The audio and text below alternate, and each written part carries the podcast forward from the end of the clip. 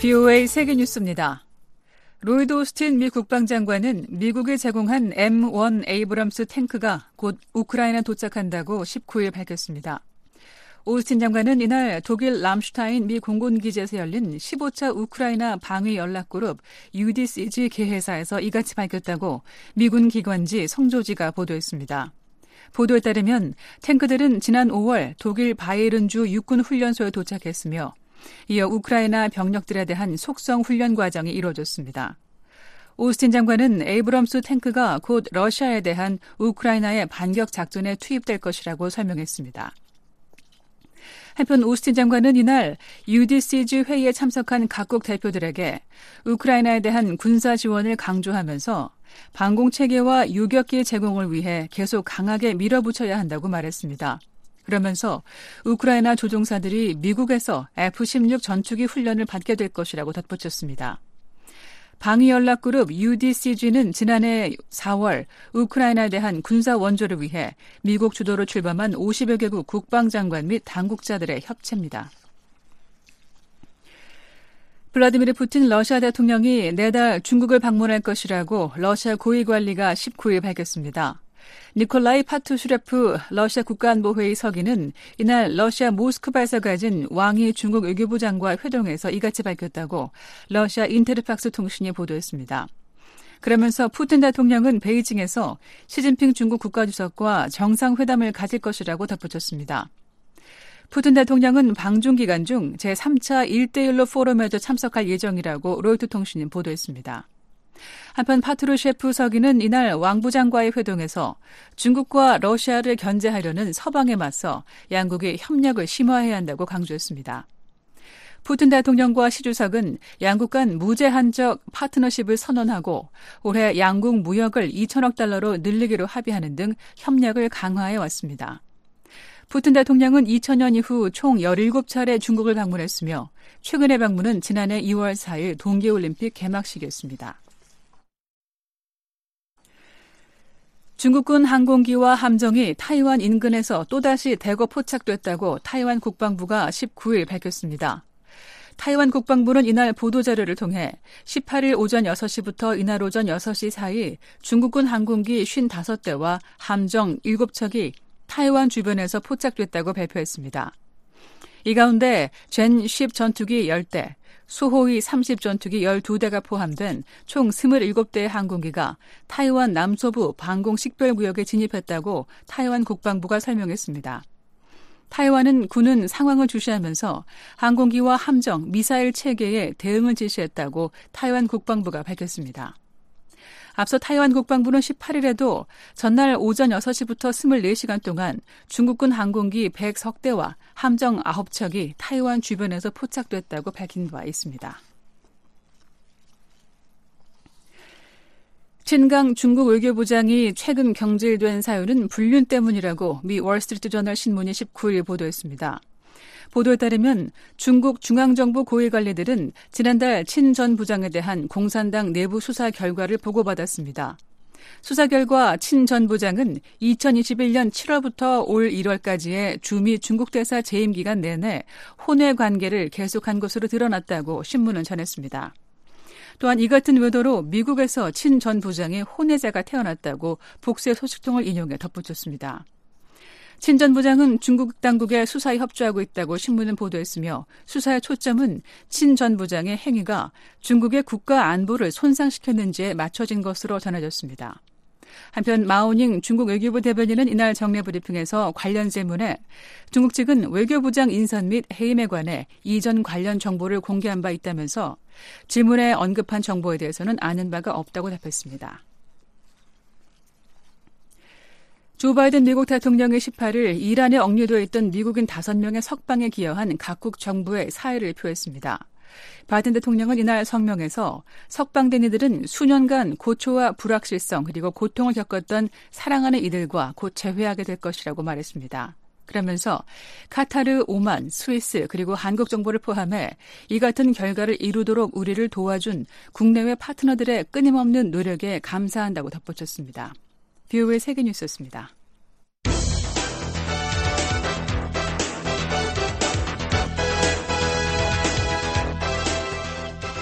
워싱턴 뉴스 광장.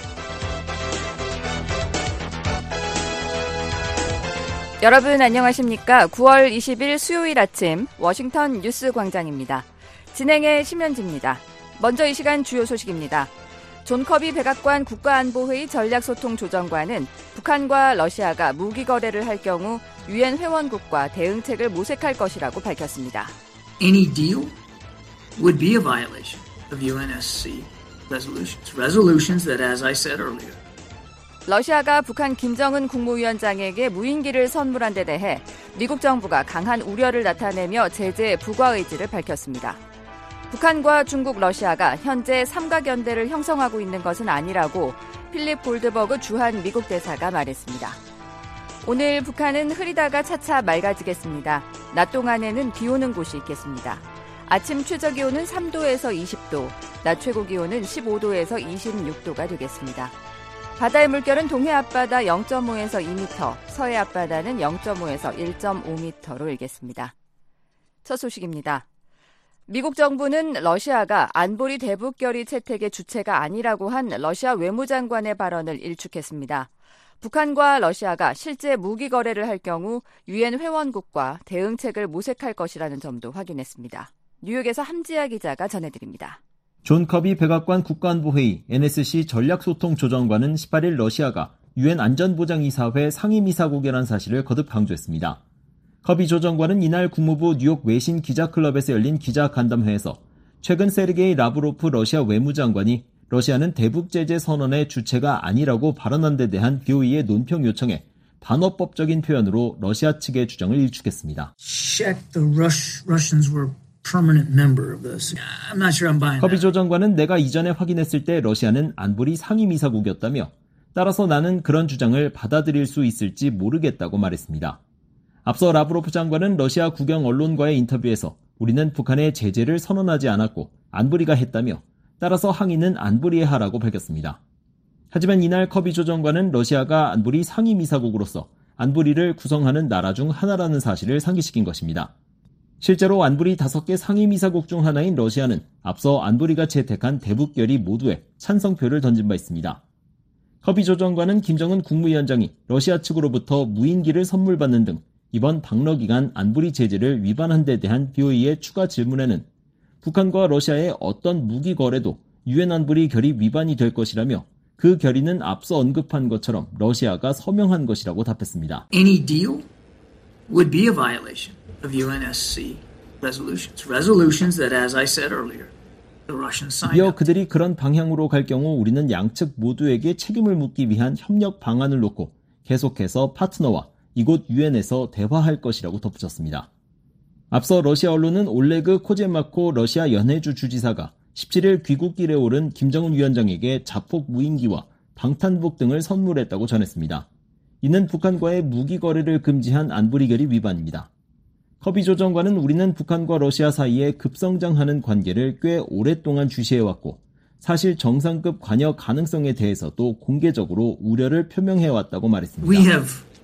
Been monitoring this burgeoning relationship between North Korea 또한 우리는 북한이 푸틴의 우크라이나 전쟁을 지원하지 않겠다는 공개적인 약속을 지킬 것도 촉구했다고 강조했습니다. 이어 김 위원장과의 회담에서 아무런 거래도 발표되지 않았다는 러시아 크렘린궁의 논평을 봤다며 그것을 다 믿지는 않을 것이지만 우리는 지켜보고 계속 주시할 것이라고 커비 조정관은 말했습니다. VOA 뉴스 함지아입니다. 러시아가 북한 김정은 국무위원장에게 무인기를 선물한 데 대해 미국 정부는 강한 우려를 나타내며 제재 부과 의지를 밝혔습니다. 북러 간 모든 무기 이전은 다수의 안보리 결의 위반이라며 유엔에서 계속 문제를 제기할 것이라고 강조했습니다. 조상진 기자가 보도합니다. 미국 국무부는 러시아가 김정은 국무위원장의 방러 때 자폭 드론 등 무인기를 선물한 데 대해 유엔 안보리 결의 위반이라고 비판했습니다. 국무부 대변인은 18일 BOA의 관련 서면 질의에 북한과 러시아 사이의 모든 무기 이전은 여러 유엔 안보리 결의에 대한 직접적인 위반이라고 지적했습니다. 이어 여기에는 북한이 과거 핵실험과 탄도미사일 발사 이후 러시아가 스스로 찬성했던 결의도 포함된다고 말했습니다. 그러면서 우리가 유엔에서 안보리와 대북결의 이행 감시를 담당하는 안보리 위원회 등 여러 포럼에서 우려를 제기할 계획인 것도 바로 그 때문이라고 강조했습니다. 국무부 대변인은 또 이 같은 북러 간 무기 거래의 우려를 나타내면서 미국 정부의 제재 의지를 거듭 확인했습니다. 우리는 러시아와 북한 간 무기 협상이 활발히 진행되고 있는 데 대해 여전히 우려하고 있으며 이러한 무기 협상에 대응해 전 세계 동맹 및 파트너들과 함께 다양한 조치를 취하고 있다는 설명입니다. 이어 미국 정부가 러시아와 북한 간 무기 거래 촉진을 위해 노력하는 개인과 단체를 제재하고 있다며 지난달 불법적인 북러 간 무기 거래를 지원하려는 제재 회피 네트워크 연계 단체를 추가 제재한 사실을 상기시켰습니다. 그러면서 우리는 주저없이 현재의 제재를 집행할 것이며 필요한 경우 북러 간 무기 거래를 가능하게 하려는 자들에게 새로운 제재를 부과할 것이라고 경고했습니다. 유엔 주재 미국 대표부도 유엔 무대에서 러시아와 북한의 대북 제재 위반 문제를 계속 제기할 것이라는 입장을 거듭 분명히 했습니다. 유엔 주재 미국 대표부 대변인은 이날 BOA의 관련 서면 질의에 북한과 러시아 간 모든 무기 이전은 여러 유엔 안보리 결의를 직접 위반하는 것이라며 유엔에서 안보리 위원회를 포함한 여러 회의를 통해 미국의 우려를 지속적으로 제기할 것이라고 밝혔습니다. 앞서 러시아 타스 통신은 17일 올레그 코제미아코 연해주 주지사가 이날 김 위원장에게 연해주에서 생산한 방탄복과 자폭용 카미카제 드론 5대, 수직 이륙 기능을 갖춘 정찰용 드론 1대 등 무인기 여러 대를 선물했다고 보도했습니다. 이에 대해 한국 외교부 당국자는 대북 드론 지원의 경우 북한과의 모든 무기 거래와 북한에 대한 모든 산업용 기계류 및 운송수단 등 금수품의 직간접적 제공을 금지하는 관련 안보리 대북 제재 결의를 위반할 가능성이 크다고 말한 것으로 연합뉴스 등 한국 언론들은 전했습니다. 지난 2017년 채택된 안보리 결의 2397호는 모든 산업기계의 대북 수출을 금지하고 있으며 드론 이전은 북한의 군대 작전 능력 발전에 직접적으로 기여할 수 있는 품목의 수입을 금지하는 유엔 대북 결의 17185 위반 가능성이 있습니다. 이와 함께 김 위원장의 이번 러시아 방문에는 리병철 당 중앙군사위 부위원장 등 안보리 제재로 해외여행이 금지된 북한 인사들도 대거 동행하는 등 러시아 방문 과정 전반에 안보리 제재 위반 소지가 다분하다는 지적이 제기됐었습니다. BOA 뉴스 조상진입니다. 미국과 중국이 북한의 도발적인 행동을 포함한 양국 현안을 논의했다고 미국 국무부가 밝혔습니다. 매튜 밀러 국무부 대변인은 18일 보도자료에서 이날 토니 블링컨 국무장관이 제78차 유엔 총회를 계기로 뉴욕에서 한정 중국 부주석과 만났다고 전했습니다. 이어 양측은 열린 소통 라인을 유지하고 미중 관계를 책임감 있게 관리하기 위해 최근 양국 간의 고위급 관여를 바탕으로 솔직하고 건설적인 논의를 가졌다고 덧붙였습니다. 밀러 대변인은 블링컨 장관은 미국이 미국의 이익과 가치를 증진하고 이견이 있는 분야를 논의하기 위해 외교를 계속 활용할 것임을 강조했다고 말했습니다.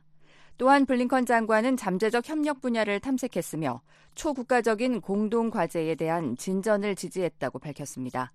그러면서 양측은 우크라이나에 대한 러시아의 전쟁과 북한의 도발적인 행동, 기타 주제를 포함한 다양한 핵심 양자와 세계, 그리고 영내 현안에 대해 의견을 교환했다고 말했습니다.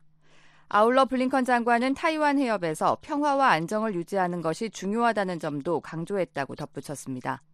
밀러 대변인은 양측이 이후 몇 주 안에 후속 고위급 관여를 포함한 열린 소통 라인을 유지하겠다는 의지를 재확인했다고 전했습니다.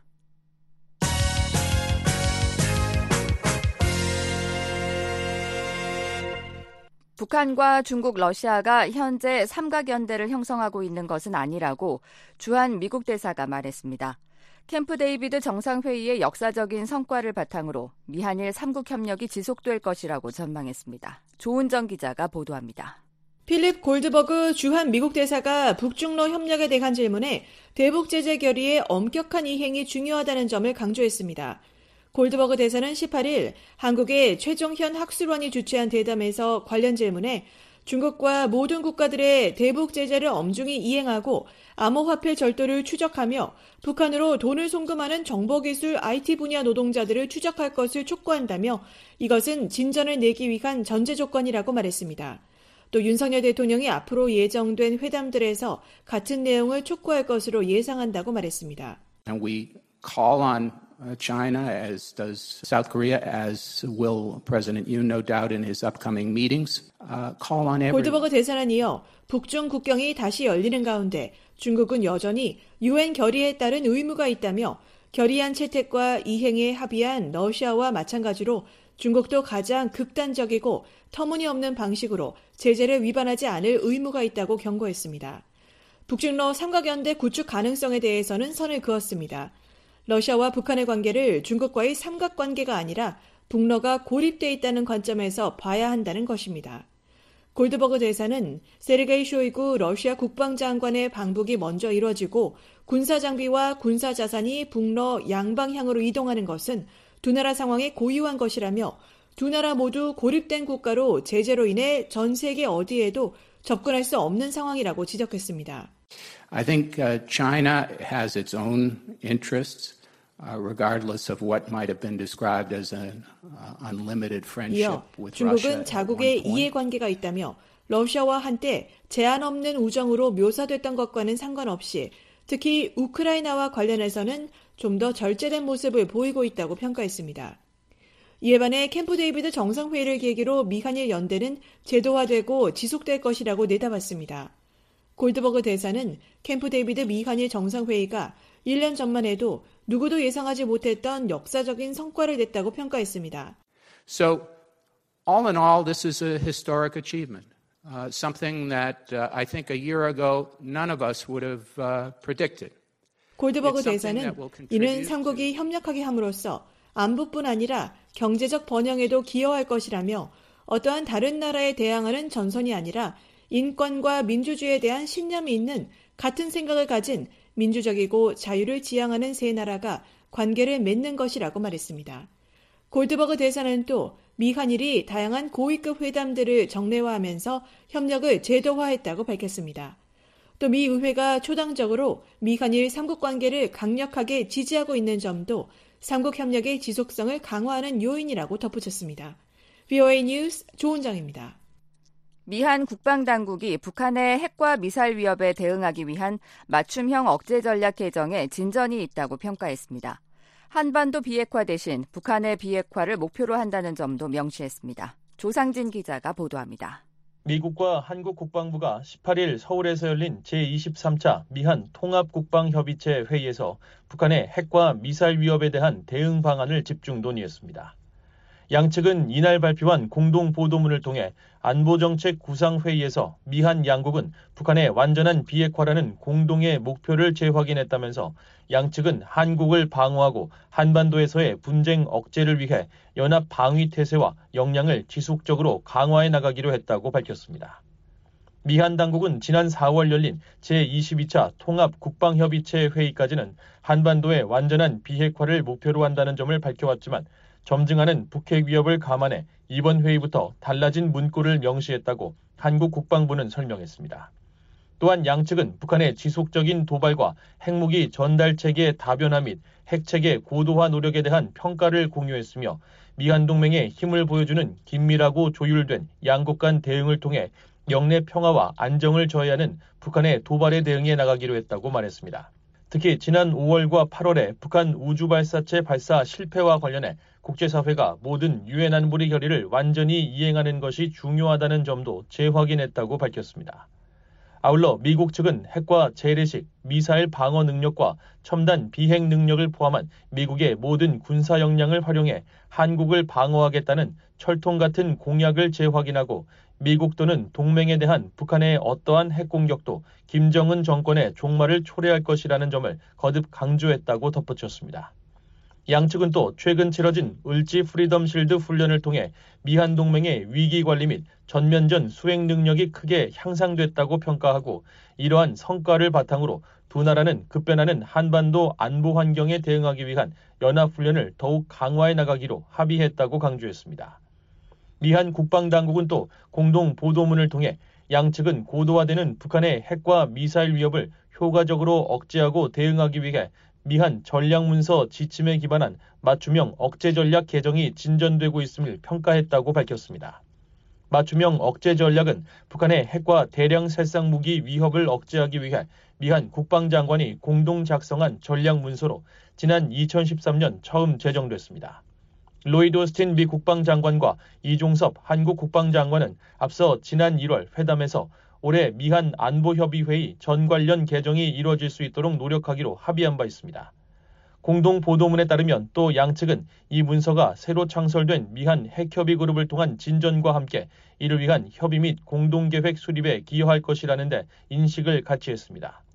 아울러 양측은 북한의 진화하는 미사일 위협에 대응하기 위한 프로그램 분석 워킹그룹의 진전을 검토하고 동맹 간 포괄적 미사일 대응 전략 진전을 위해 미한 미사일 대응 정책 협의체를 매개로 한 공동 연구에 착수하기로 합의했습니다. 전작권 전환 실무단 관련 회의에서는 미한 양국이 합의한 조건에 기초한 전작권 전환 계획의 세 가지 조건에 따른 추진 현황을 검토했으며 지난해와 비교해 일부 진전이 있었다는 점을 평가했다고 전했습니다. 특히 양측은 올해 양국 간 전작권 전환 계획 역량 및 체계 평가와 연합 구성군 사령부의 상비 구성군 사령부로의 전환, 역내 안보 환경 평가 등 전작권 전환 추진에 있어 진전이 있었음에 주목했다는 것입니다.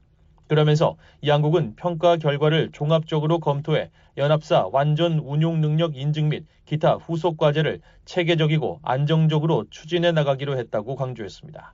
한편 양측은 지난 8월 열린 캠프 데이비드 미한일 3국 정상회의의 성과와 의의를 평가하고 특히 미한일 3국이 북한의 위협에 대비한 실시간 미사일 경보 정보 공유 메커니즘을 올해 말까지 함께 운용하고 다개년 3국 군사훈련 계획 제도화를 위해 세 나라가 지속적으로 노력할 것을 협의했다고 밝혔습니다. 또한 제23차 미한 통합전략협의체가 미한 동맹의 강력한 결속을 재확인하고 동맹 공조를 강화하며 미한 연합 방위 태세를 강화하는 데 크게 기여했다고 평가했습니다. 그러면서 이러한 성과를 바탕으로 양측은 오는 11월로 예정된 제55차 미한 안보협의회의와 미한 국방장관 회의까지 이를 지속적으로 발전시켜 나가기로 약속했다고 강조했습니다. 미한 통합국방협의체는 미한 간 적시적이고 효과적인 안보 협의를 위해 지난 2011년 시작한 고위급 협의체로 이번 회의에는 미 국방부의 카라 앨리슨 마샬 동아시아 부차관보 대행과 한국 국방부의 허태근 국방정책실장이 각각 수석 대표를 맡았습니다. 이번 회의는 지난 4월 11일부터 12일 미국 워싱턴에서 열린 22차 회의 이후 약 5개월 만에 열렸습니다. BOA 뉴스 조상진입니다. 2024년 미국 대통령 선거를 앞두고 주요 공화당 대선 후보들이 북러 무기 거래 등 북한에 대한 언급을 하고 있습니다. 전문가들은 후보들이 아직 구체적인 대북 정책을 제시하지는 않고 있다고 평가했습니다. 조은정 기자가 보도합니다. 공화당 대선 후보 가운데 지지율 1위를 유지하고 있는 도널드 트럼프 전 대통령은 자신이 김정은과 좋은 관계를 유지했으며 재선에 성공했으면 미북 간 합의가 이뤄졌을 것이라는 입장을 밝히고 있습니다. 트럼프 전 대통령은 17일 방송된 NBC 시사 프로그램 Meet the Press 인터뷰에서 김정은 위원장과 푸틴 대통령의 회담에 대한 논평 요청에 처음 한두 달 겨루기를 하고 나서 김정은과 잘 지냈고 우리는 위험하지 않았다고 답했습니다. 트럼프 전 대통령은 자신의 전임자인 바락 오바마 전 대통령과 취임 전 만났을 때 오바마 전 대통령이 가장 큰 위협은 북한이며 우리는 전쟁으로 끝날 것이라고 말했다고 주장했습니다. 이어 2020년 대선이 사기라는 근거 없는 주장을 하면서 우리는 북한과 전쟁으로 끝나지 않았고 거래를 하려고 했다며 선거가 조작되지 않았다면 선거 직후 북한과 협상을 했을 것이라고 말했습니다. 트럼프 전 대통령은 지난 8월 소셜미디어 X에 공개된 온라인 대담에서도 김 위원장을 시진핑 중국 국가주석, 블라디미르 푸틴 러시아 대통령과 함께 큰 지도자로 꼽았습니다. 그러면서 자신이 북한과 잘 지내서 핵전쟁을 피할 수 있었다고 주장했습니다. 트럼프 대통령이 이러한 주장을 펼치는 가운데 제이크 설리번 백악관 국가안보보좌관은 지난 5일 브리핑에서 트럼프 정부의 대북 접근법을 직설적으로 비판했습니다. 설리번 보좌관은 러시아, 중국, 북한, 이란 등과의 관계가 바이든 정부 들어 더 나빠진 것 아니냐는 질문에 북한과 관련해 이전 정부는 정상급 외교에만 관여하면 북한의 미사일과 핵 프로그램을 멈출 수 있다고 믿었다고 말했습니다. By the time we took office, North Korea's missile and nuclear programs had accelerated dramatically. The most important breakthrough we had seen from them, the first test of an intercontinental ballistic missile. 설리번 보좌관은 바이든 정부가 출범했을 때 북한의 미사일과 핵 프로그램이 극적으로 증강됐다며 트럼프 정부 시절 이루어진 북한의 대륙간 탄도미사일 시험 발사가 북핵 역량 증강에서 가장 중요한 돌파구였다고 말했습니다. 그러면서 우리는 직전 정권으로부터 물려받은 유산을 다루고 있을 뿐 아니라 여러 정권에 걸친 대북 유산을 다루고 있다며 미국, 일본, 한국 간 긴밀한 삼각협력으로 대응하고 있다고 밝혔습니다. 론 디샌티스 플로리다 주지사는 12일 CBS 방송과 인터뷰에서 북러 무기 거래에 대한 입장을 묻는 질문에 김정은을 압박할 것이라고 밝혔습니다. 디샌티스 주지사는 물론 우리는 김정은을 가둬야 한다며 그는 매우 비이성적인 인물이며 비이성적인 행동을 하는 경향이 있다고 말했습니다. 이어 따라서 우리는 그를 상자에 가두고 김정은을 계속 압박하기 위해 노력할 것이라고 밝혔습니다. 군 통수권자로서 북한에 대한 선제 공격을 승인하겠느냐는 질문에 대해서는 증거가 있다면 승인하겠다는 입장을 밝혔습니다.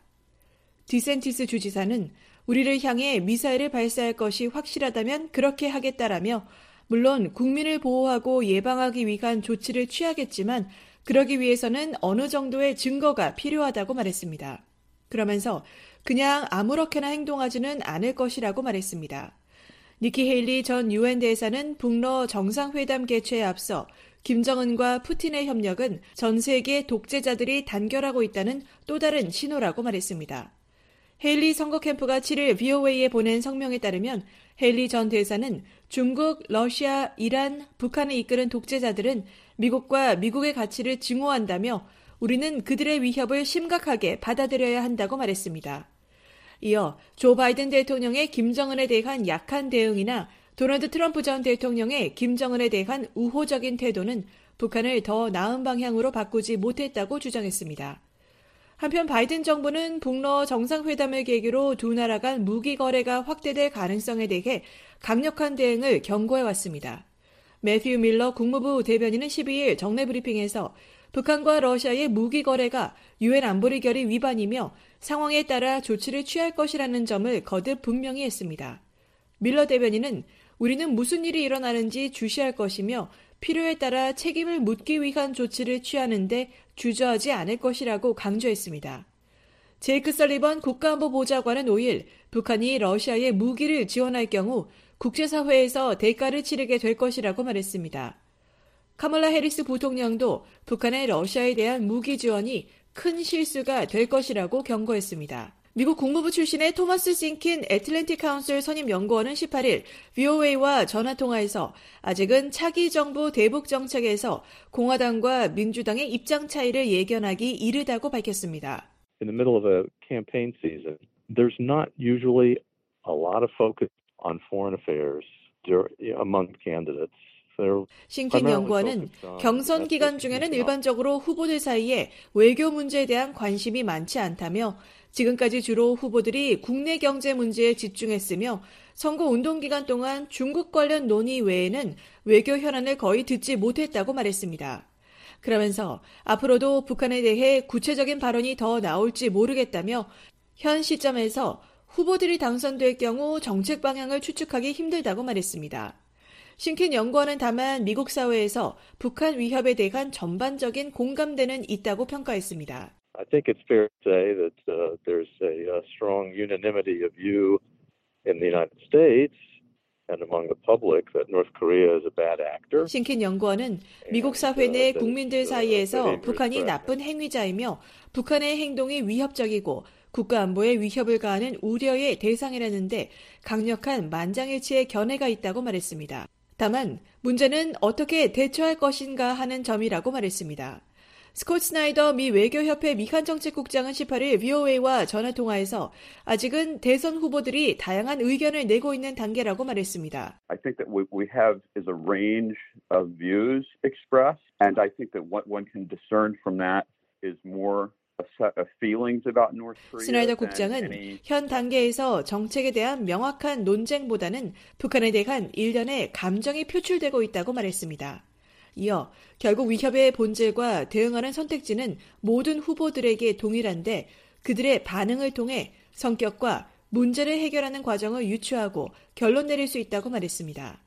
스나이더 국장은 선거철에 나온 공약이 꼭 정책으로 이어지는 것은 아니기 때문에 앞으로 후보들이 실제로 어떤 대북 정책을 펼칠지 지금 단계에서 예측하는 것은 어렵다고 말했습니다. VOA 뉴스 조은정입니다. 남북 간 상호 적대 행위를 중단하고 우발적인 충돌을 방지하자는 취지로 체결됐던 9.19 군사 합의가 5주년을 맞았지만 존폐기로 애섰습니다. 한국 정부는 합의 위반 행위를 지속하고 핵 위협을 고조시키고 있는 북한에 경고 메시지를 보냈습니다. 서울에서 김환용 기자가 보도합니다. 19일로 체결 5주년을 맞은 9.19 남북 군사합의는 2018년 당시 문재인 한국 대통령과 김정은 북한 국무위원장이 서명한 평양 공동선언의 부속 합의서입니다. 지상과 해상 그리고 공중 등 모든 공간에서 무력 충돌을 방지하기 위해 일체 적대 행위를 전면 중지한다는 게 골자입니다. 한국의 신원식 국방부 장관 후보자는 지난 15일 9.19 군사합의에 대해 개인적으로 군사적 취약성을 확대하는 것으로 폐기하는 것이 바람직하다고 밝혔습니다. 신 후보자는 국방부 장관이 되면 혼자 결정할 수 없는 것이라면서도 그동안 여러 보완책을 내놓았지만 장관이 된다면 군사적 취약성을 다시 한번 전반적으로 검토해서 군의 추가적인 보완책을 강구할 것이라고 말했습니다. 통일부도 한국만 지키고 북한은 지키지 않는 합의는 바람직하지 않다며 북한의 위반 행위 재발 시 효력 정지 등을 검토하겠다고 밝혔습니다. 김인혜 통일부 부대변인은 정부는 북한이 다시 군사 분계선을 침범하는 도발 등 상황이 발생할 경우를 대비해서 남북관계 발전법상 남북 합의서 효력 정지 판단 요건에 입각해 검토하고 있다며 추후 필요하다고 판단 시 적절한 조치를 할 것이라고 말했습니다. 지금까지 북한이 9.19 군사합의 여러 차례 어겼기 때문에 앞으로 9.19 군사합의의 효력 지속 여부는 북한이 진정성을 가지고 합의를 지켜나갈지 여부에 달려 있습니다. 남북 간의 합의는 상호 존중이 되어야 하고 우리만 일방적으로 지키고 북한은 지키지 않는 합의는 바람직하지 못하다고 생각합니다. 한국 국방부가 펴낸 2022 국방백서에 따르면 북한이 9.19 군사합의 체결 이후 작년 말까지 명시적으로 합의를 위반한 사례가 17건에 달합니다. 특히 지난해 12월엔 북한 무인기가 서울 상공을 휘젓고 다니면서 한국 국민들에게 큰 충격을 주었습니다. 윤석열 대통령은 1월 4일 북한이 다시 우리 영토를 침범하는 도발을 일으키면 9.19 군사합의 효력 정지를 검토하라고 지시하며 강경 대응을 예고했습니다. 한국의 남북관계 발전법은 대통령은 남북관계에 중대한 변화가 발생하거나 국가 안전보장, 질서 유지 또는 공공복리를 위해 필요하다고 판단될 경우엔 기간을 정해 남북 합의서 효력의 전부 또는 일부를 정지시킬 수 있다고 규정하고 있습니다. 국회 비준 동의를 얻은 합의서의 경우 효력을 정지하려면 국회 동의를 받아야지만 9.19 군사합의는 국회 비준을 받지 않아 국회 동의 없이도 효력을 정지할 수 있습니다. 한국 정부가 9.19 군사합의 효력 정지를 언급하는 것은 북한이 지난해부터 사실상 합의를 무력화시키는 도발을 전례 없는 빈도로 계속하고 있는 상황에서 한국만 합의를 준수할 수 없다는 인식이 깊게 깔려 있기 때문입니다. 김영석 전 한국통일부 차관은 북한이 직접적인 합의 위반 행위는 물론이고 전술핵 실전 훈련을 벌이는 등 합의 정신을 정면으로 거스르는 상황이라고 진단했습니다. 한국의 입장에서 보면 군사적인 위협 자체가 MDL 근접 지역에서 벌어지지 않는다라고 하더라도 최근에 보면 전술핵 공격 잠수함 뭐 진수식도 하고 이렇게 하잖아요. 그거 자체가 보면 9.19 군사 합의 취지 자체를 전면적으로 이제 무시하고 위반하는 행위니까 이런 상황에서 보면 이제 우리만 대응하지 않는다는 게 문제가 있다. 우리 안보적 차원에서. 그렇다면 그 9.19 군사 합의를 폐기를 해야 되는 거 아니냐 이런 거죠. 한국 내에선 9.19 합의가 군사분계선 인근 상공 정찰과 전투기 작전 영역을 대폭 축소시켜 북한의 압도적으로 우세한 공군력을 가진 한국군에 불리한 합의라는 지적이 제기돼 왔습니다. 한국국가정보원사나 국가안보전략연구원 김인태 박사는 북한에게 9.19 합의가 한국에 대한 유용한 전략적 카드 역할을 한다고 분석했습니다. 자신들의 핵 위협을 고조시키면서도 한국의 군사적 대응을 약화시키는 구실로 활용하고 있다는 게 김 박사의 설명입니다. 윤석열 정부에서 이제 대북 압박이 좀 더 수위가 높아지거나 이제 강경하게 갈 때는 9.19 군사합의를 가지고 이제 국제사회에 북한이 이제 강변할 수 있는 이런 카드가 될 수 있지 않습니까? 대북 심리전이라든가 군사적 대응을 강화하거나 이러면 9.19 군사합의를 이제 전면에 이제 쳐들고 이제 나올 수 있는 가능성이 있는 거고 9.19 군사합의엔 특히 북한과의 접경 지역에서 한국군의 대북 확성기 방송을 금지하는 등 심리전 차원에서 북한 측에 유리한 내용들이 포함되어 있습니다. 이런 이유들 때문에 북한이 9.19 군사합의 파기 문제를 먼저 제기하지 않고 있다는 관측이 나옵니다. 민간 연구기관인 한국국가전략연구원 문성묵 통일전략센터장은 한국 정부가 북한의 이런 이중적 행태를 계속 인내하진 않을 것이라고 말했습니다. 북한이 지금까지 한 거에 대해서는 인내심을 가지고 봤지만 부인기와 같은 영토 침범, 서해에서의 함정을 향한 공격 행위 또는 물리적 피해가 오는 그런 도발이나 그리고 핵실험과 같은 이런 적대 행위는 안 된다. 그런 조건이 될 수 있다고 생각을 합니다. 전문가들 사이에선 한국 정부가 합의 효력을 중지하거나 파기를 먼저 거론하는 건 북한의 무력 도발에 명분을 제공할 수 있기 때문에 신중해야 한다는 견해도 나옵니다. 북한이 도발을 반복하고 있지만 9.19 합의 이후 꽃게잡이 철마다 반복돼 온 해상 충돌이 크게 줄어드는 등 긍정적인 효과도 있다는 평가입니다. 한국 정부 산하 국책 연구기관인 통일연구원 조한범 박사입니다. 한국 정부도 고민이 있죠. 왜냐하면 사실상 유명무실화된 9.19 합의를 파기해서 북한에 대한 군사적인 압박, 대응 수위를 높이는 측면이 있지만 그러나 결과적으로는 이게 우발적 충돌 가능성을 높일 수 있거든요. 거기다 북한은 핵을 가지고 있거든요. 관건은 북한이 명시적인 9.19 합의를 위반을 한다 그러면 바로 효력 정지로 들어갈 가능성이 있고요. 한편 5년 전 군사 합의를 포함한 9.19 평양 공동선언을 체결했던 문재인 전임 정부 인사들은 19일 서울에서 토론회를 열었습니다. 최정건 전 외교부 차관은 정전체제 70년간 비무장지대 일대 무력 충돌이 5년간 유지된 적이 없었다며 남북 군사합의의 실효성은 이미 입증됐다고 볼 수 있고 한반도 전쟁 방지를 위한 최후의 보루라고 말했습니다. 반면 현 집권 여당인 국민의힘 강민국 수석 대변인은 이날 논평을 통해 문 전 대통령과 김정은의 평양 공동선언이 체결된 지 5년이 지난 지금 9.19 군사합의 정신이 무색하게도 북한의 도발과 위협은 고조되고 있다고 밝혔습니다. 또 최근엔 북러 군사협력까지 자행하며 유엔 안보리 결의에 반하는 불법 행위로 또다시 한반도 평화를 위협하고 있다며 북한은 관심도 없는데 오직 대한민국만 지켜야 하는 일방적 약속은 우리 군에만 족쇄이고 이제 유명무실하다고 규정했습니다. 서울에서 VOA 뉴스 김환용입니다. 북한이 탈취한 암호화폐 자금 세탁에 러시아 소재 암호화폐 거래소를 이용한 정황이 또다시 드러났습니다. 북러 양국의 불법적인 사이버 협력이 크게 확대되고 있다는 평가가 나오고 있습니다. 조상진 기자가 보도합니다. 미국의 암호화폐 분석 회사인 체이널리시스는 최근 발표한 보고서에서 북한 정권과 연결된 해킹 조직이 불법적으로 암호화폐 자산을 세탁하는 것으로 알려진 러시아 기반 거래소 사용을 크게 늘리고 있는 정황을 포착했다고 밝혔습니다. 체이널리시스는 블록체인 시스템을 통해 암호화폐의 거래 내역이 담긴 on-chain 데이터를 자체 분석한 결과 북한 해킹 조직이 지난해 미국의 블록체인 회사 하모니에서 탈취한 금액 중 2,190만 달러 상당의 암호화폐가 러시아 소재의 암호화폐 거래소로 이체된 것을 확인했다고 밝혔습니다. 아울러 북한 해킹 조직이 올해뿐 아니라 지난 2021년부터 암호화폐 자금 세탁을 위해 해당 거래소를 포함한 다수의 러시아 암호화폐 환전 거래 서비스를 이용했다는 증거를 확보했다고 전했습니다. 그러면서 이 같은 정황은 양국의 사이버 지하 세계 간 파트너십이 크게 확대됐음을 의미하는 것이라고 평가했습니다. 북한 해킹 조직 라자루스는 앞서 지난해 6월 블록체인 플랫폼 하모니 브릿지 해킹을 통해 1억 달러의 암호화폐를 탈취했으며 올해 초 블록체인 사설 추적단 ZachXBT 등은 이 자금 중 2,700만 달러의 규모가 불상의 암호화폐 거래소 6곳으로 전송된 정황을 포착했다고 밝힌 바 있습니다.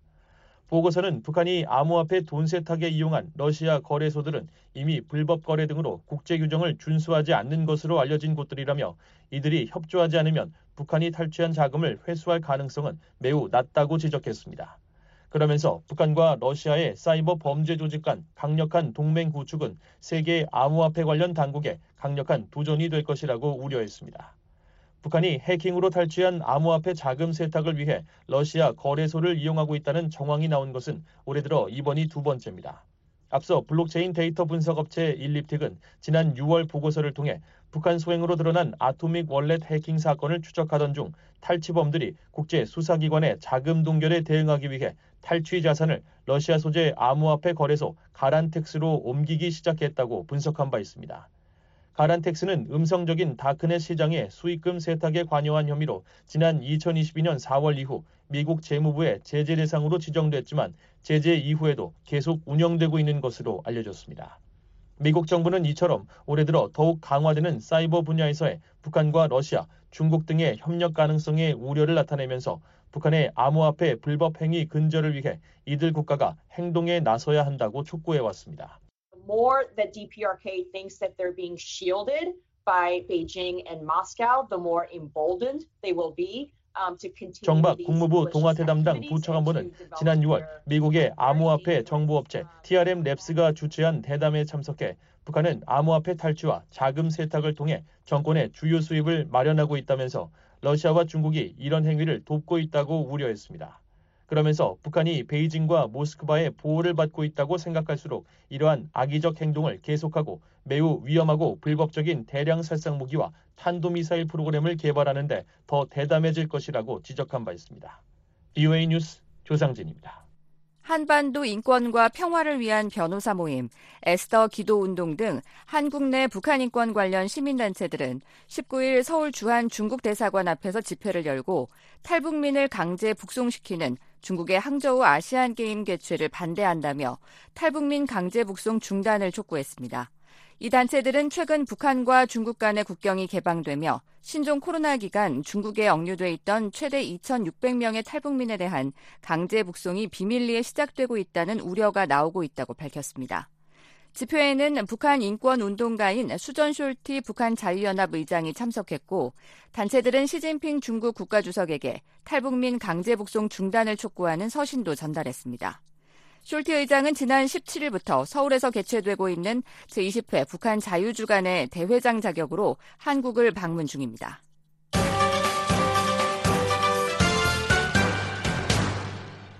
최근까지 중국 깃발을 달았던 선박 두 척이 또다시 북한 선박이 돼서 나타났습니다. 올해 BOA가 포착한 것만 29척인데 왜 갑자기 이렇게 많은 선박을 구매했는지 주목되고 있습니다. 함지아 기자가 보도합니다. 새롭게 북한 깃발을 단 선박은 화둥 7호입니다. 선박의 실시간 위치 정보를 보여주는 마린 트래픽에 따르면 화둥 7호는 한반도 시각 15일 오후 12시경 북한 남포항 일대에서 모습을 드러냈습니다. 마린 트래픽은 이 선박이 외부로 발신한 선박 자동 식별 장치 AIS 신호를 토대로 화동 7호가 북한 깃발을 달고 있다고 밝혔습니다. 또 기존 등록 정보를 토대로 한 선박명은 화동 7호지만 AIS로 발신한 이름은 부연 2호라고 전했습니다. 문제는 이 선박이 얼마 전까지 중국 선적이었다는 점입니다. 국제해사기구 IMO의 국제통합해운 정보 시스템 GISIS 자료는 화동 7호와 동일한 IMO 등록 번호를 사용하는 선박을 중국 선적으로 명시하고 있습니다. 얼마 전까지 중국 선적의 화동 7호는 최근 어느 시점 북한 선적의 부연 2호가 됐고 선박이 자체 발신한 AIS 신호를 통해 이런 변화가 외부로 알려지게 된 것입니다.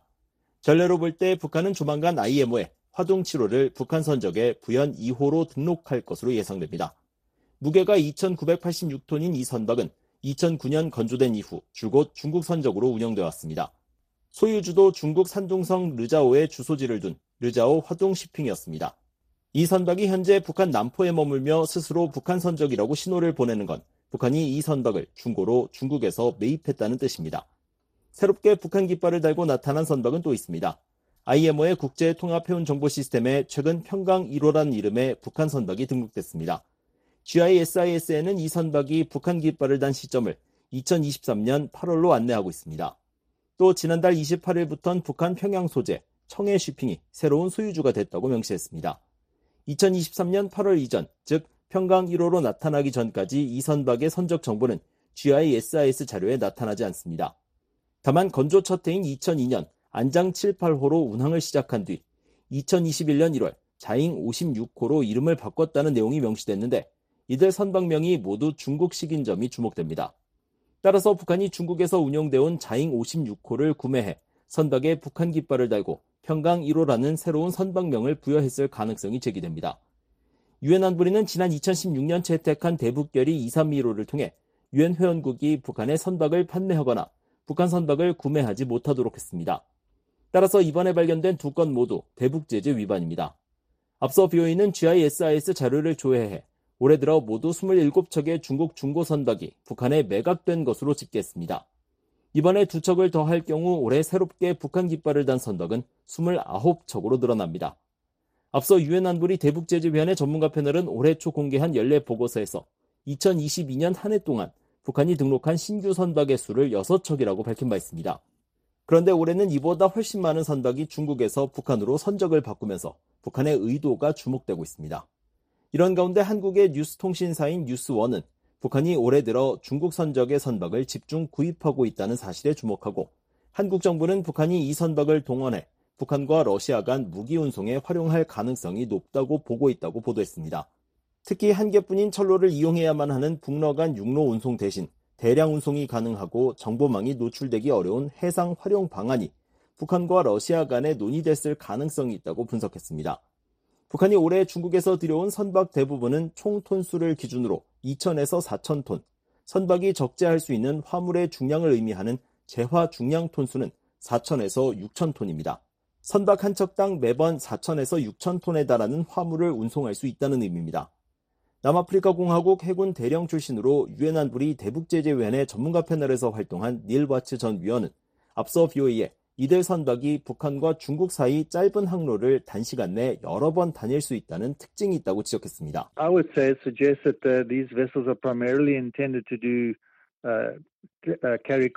당시 와치 위원은 북중 간 항해 거리가 하루에서 사흘에 불과할 만큼 매우 가깝다는 점에 주목했는데 북한 동해와 러시아 연해주 사이 거리도 이와 크게 다르지 않습니다. 따라서 북한이 러시아로의 무기 운송을 위해 집중적으로 선박을 매입하고 있는 것인지 주목됩니다. 뷰이는 북한의 중국 중고 선박 취득과 관련해 여러 차례 중국 정부에 질의했지만 답변을 받지 못했습니다. 뷰이 뉴스 함자합니다.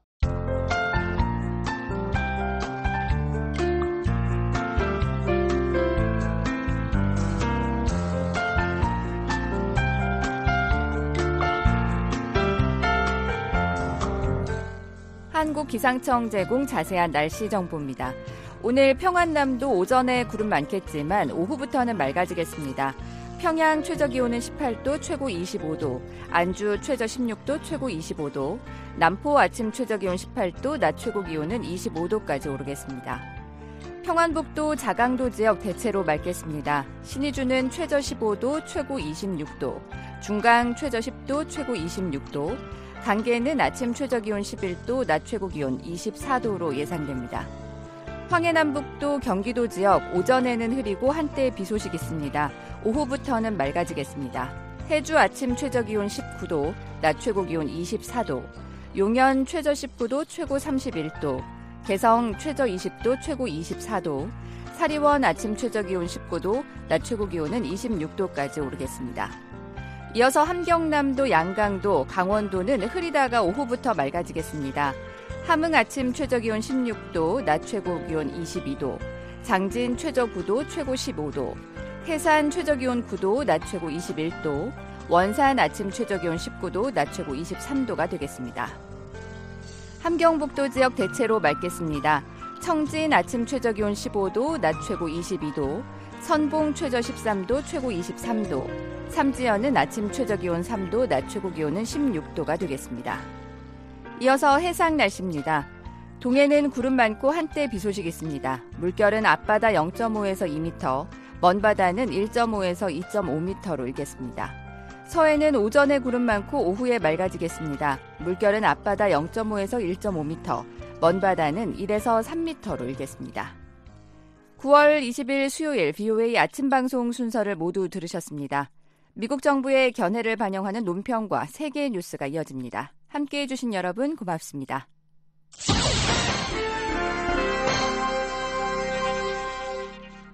미국 정부의 견해를 반영하는 논평입니다. 2020년 초 조선민주주의 인민공화국, 즉 북한 정부는 신종 코로나 바이러스의 확산을 막기 위해 국경을 봉쇄했습니다. 볼커튀르크 유엔 인권 최고 대표는 실제로 북한은 고통스럽게 외부 세계에 문을 닫아 걸었다고 말했습니다. 그러면서 표현의 자유에 대한 탄압, 그리고 계속되는 강제 노동, 경제적인 사회적 압박, 수입 감소, 장마당 폐쇄로 인해 북한의 엄청난 인권 유린 사태가 벌어지고 있다고 말했습니다. 린다 토머스 그린필드 유엔 주재 미국 대사는 거의 10년 전 유엔 조사위원회가 획기적인 보고서를 발표했는데 이 보고서는 북한 정부가 조직적이고 광범위하며 심각한 인권 침해를 저질렀으며 많은 경우 인권 침해가 반인도적 범죄를 수반한다는 것을 발견했다고 말했습니다. 그러면서 상황은 그 후 조금도 나아지지 않았다고 말했습니다. Reports indicate the DPRK continues to hold more than 80,000 individuals in political 토마스 그린필드 대사는 보고서에 따르면 북한은 정치범 수용소에 8만 명 이상의 사람들을 계속 수용하고 있다며 보도에 따르면 그들은 자의적이거나 즉결적인 처형, 고문 기아, 성폭력과 강제 낙태, 강제 노동에 광범위하게 노출되어 있다고 말했습니다.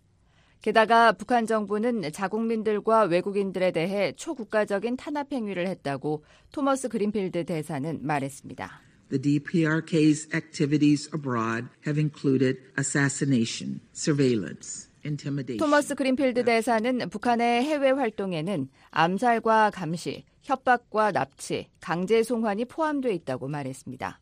그러면서 이 같은 활동은 때로는 다른 정부의 도움을 받아 때로는 다른 정부의 동의 없이도 한다며 이는 북한이 국가 주권을 존중하지 않음을 보여준다고 말했습니다. 토머스 그린필드 대사는 김정은의 억압적이고 전체주의적인 사회 통제와 체계적이고 광범위한 인권과 기본적인 자유의 부정은 북한 정권이 대중의 반대 없이 불법적인 대량 살상 무기와 탄도미사일을 개발하기 위해 공공자원을 과도하게 소비할 수 있도록 보장한다고 말했습니다. 그러면서 북한의 전쟁 기계는 억압과 잔인함에 의해 작동한다고 말했습니다. Make no mistake. The regime neglects the well-being of people in the DPRK. 토머스 그린필드 대사는 분명한 것은 북한 정권은 주민들의 복지를 무시하는 것이라며 북한의 식량 배급 정책은 군대를 우선시하며 이는 북한 주민들의 만성적인 영양 실조로 이어진다고 말했습니다. 토머스 그린필드 대사는 현대 세계는 북한 정부의 만행을 용납할 수 없다며 국제사회는 이 같은 부당함과 지역과 국제평화와 안보에 미치는 불안정한 영향에 대해 계속해서 목소리를 내야 한다고 말했습니다. 그러면서 미국은 국내와 전 세계에서 인권과 기본적인 자유를 증진시키기 위해 최선을 다할 것이라고 강조했습니다. 미국 정부의 견해를 반영한 논평이었습니다. 이에 대해 의견 있으신 분은 편지나 팩스, 전자메일을 보내주시기 바랍니다. 주소는 Voice of America, 약자로 VOA를 쓰신 뒤 코리안 서비스, 주소 330 Independence Avenue, SW, 워싱턴 DC 20237 USA입니다. 전자메일은 korean at voanews.com으로 보내주시기 바랍니다. VOA 세계 뉴스입니다. 로이드 오스틴 미 국방장관은 미국에 제공한 M1 에이브럼스 탱크가 곧 우크라이나에 도착한다고 19일 밝혔습니다. 오스틴 장관은 이날 독일 람슈타인 미 공군 기지에서 열린 15차 우크라이나 방위 연락그룹 UDCG 개회사에서 이같이 밝혔다고 미군 기관지 성조지가 보도했습니다. 보도에 따르면 탱크들은 지난 5월 독일 바이에른주 육군 훈련소에 도착했으며 이어 우크라이나 병력들에 대한 속성 훈련 과정이 이뤄졌습니다. 오스틴 장관은 에이브럼스 탱크가 곧 러시아에 대한 우크라이나의 반격 작전에 투입될 것이라고 설명했습니다. 한편 오스틴 장관은 이날 우크라이나 방위 연락 그룹에 참석한 각국 대표들에게 우크라이나에 대한 군사 지원을 강조하면서 방공 체계와 유격기 제공을 위해 계속 강하게 밀어붙여야 한다고 말했습니다. 그러면서 우크라이나 조종사들이 미국에서 F-16 전투기 훈련을 받게 될 것이라고 덧붙였습니다. 우크라이나 방위 연락 그룹은 지난해 4월 우크라이나에 대한 군사 원조를 위해 미국 주도로 출범한 50여 개국 국방장관 및 당국자들의 협의체입니다. 블라디미르 푸틴 러시아 대통령이 내달 중국을 방문할 것이라고 러시아 고위 관리가 19일 밝혔습니다. 니콜라이 파, 파트루셰프 러시아 국가안보회의 서기는 이날 러시아 모스크바에서 가진 왕이 중국 외교부장과 회담에서 이같이 밝혔다고 러시아 인테르팍스 통신이 보도했습니다. 그러면서 푸틴 대통령은 베이징에서 시진핑 중국 국가주석과 정상회담을 가질 것이라고 덧붙였습니다. 푸틴 대통령은 방중 기간 중 제3차 일대일로 포럼에도 참석할 예정이라고 로이터 통신은 보도했습니다. 한편 파트루셰프 서기는 이날 왕 부장과의 회동에서 중국과 러시아를 견제하려는 서방에 맞서 양국이 협력을 심화해야 한다고 강조했습니다. 푸틴 대통령과 시 주석은 양국 간 무제한적 파트너십을 선언하고 올해 양국 무역을 2천억 달러로 늘리기로 합의하는 등 병력의 협력을 강화해 왔습니다. 푸틴 대통령은 2000년 이후 총 17번 중국을 방문했으며 최근의 방문은 지난해 2월 4일 동계올림픽 개막식이었습니다. 조 바이든 미국 대통령이 18일 이란에 억류되어 있던 미국인 5명의 석방에 기여한 각국 정부에 사의를 표했습니다. 바이든 대통령은 이날 성명에서 석방된 이들은 수년간 고초와 불확실성 그리고 고통을 겪었던 사랑하는 이들과 곧 재회하게 될 것이라고 말했습니다. 그러면서 카타르, 오만, 스위스 그리고 한국 정부를 포함해 이 같은 결과를 이루도록 우리를 도와준 국내외 파트너들의 끊임없는 노력에 감사한다고 덧붙였습니다. 특히 타밈 빈 하마드 알사니 카타르 국왕과 하이삼 빈 타리크 알사이드 오만 술탄 군주에 특별히 감사를 표한다면서 이들은 원칙에 기반하는 미국 외교를 통해 수개월에 걸쳐 합의를 이끌어내는 데 기여했다고 밝혔습니다. 이번에 석방된 이들에게는 2016년 간첩 혐의 등으로 징역 10년을 선고받은 뒤 구금됐던 시아마크 나마지 씨 등 3명과 익명을 요구한 2명이 포함됐습니다. 이들 미국인들과 가족 두 명은 이들을 석방하는 대가로 한국 내 묶여있던 이란 자금 60억 달러에 대한 제재를 풀기로 한 양국 간 합의 내용에 따라 합의 내용이 이행됨에 따라 이날 이란을 떠나 카타르에 도착했습니다. 유엔 사무총장이 18일 각국 지도자들에게 전쟁 등 국제적 도전 과제 극복에 나설 것을 촉구했습니다. 안토니오 구테우스 유엔 사무총장은 이날 78차 연례 유엔 총회에 앞서 국민들은 그들의 지도자들이 이 같은 혼란에서 벗어날 방법을 찾기를 기대하고 있다고 말했습니다. 그러면서 악화하고 있는 기후변화 상황과 고조되는 갈등, 기술적 혼란, 기아와 빈곤을 증가시키는 국제적 생계비 위기 등에 대해 대처하기 위해 말이 아닌 행동이 필요한 시점이라고 강조했습니다. 구테우스 사무총장은 이날 지속 가능 발전 목표를 논의하고 고위급 포럼에 참석한 자리에서 기아 해소, 재생 에너지로의 전환, 교육 접근성 보장 등을 비롯한 6개 핵심 분야에서의 행동 목표를 국제사회에 제시했습니다. 한편 유엔에서는 19일 회원국 정상과 장관 등 대표들이 국제 현안에 대한 입장을 밝히는 일반 토의가 시작되며 총회는 26일까지 이어집니다.